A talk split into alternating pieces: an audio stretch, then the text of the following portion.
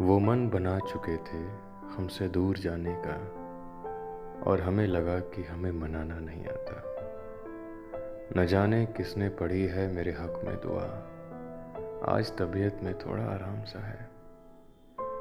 तुम्हें लिखते वक्त महसूस होता है अक्सर, मुझे खुद से बिछड़े एक समाना हो गया।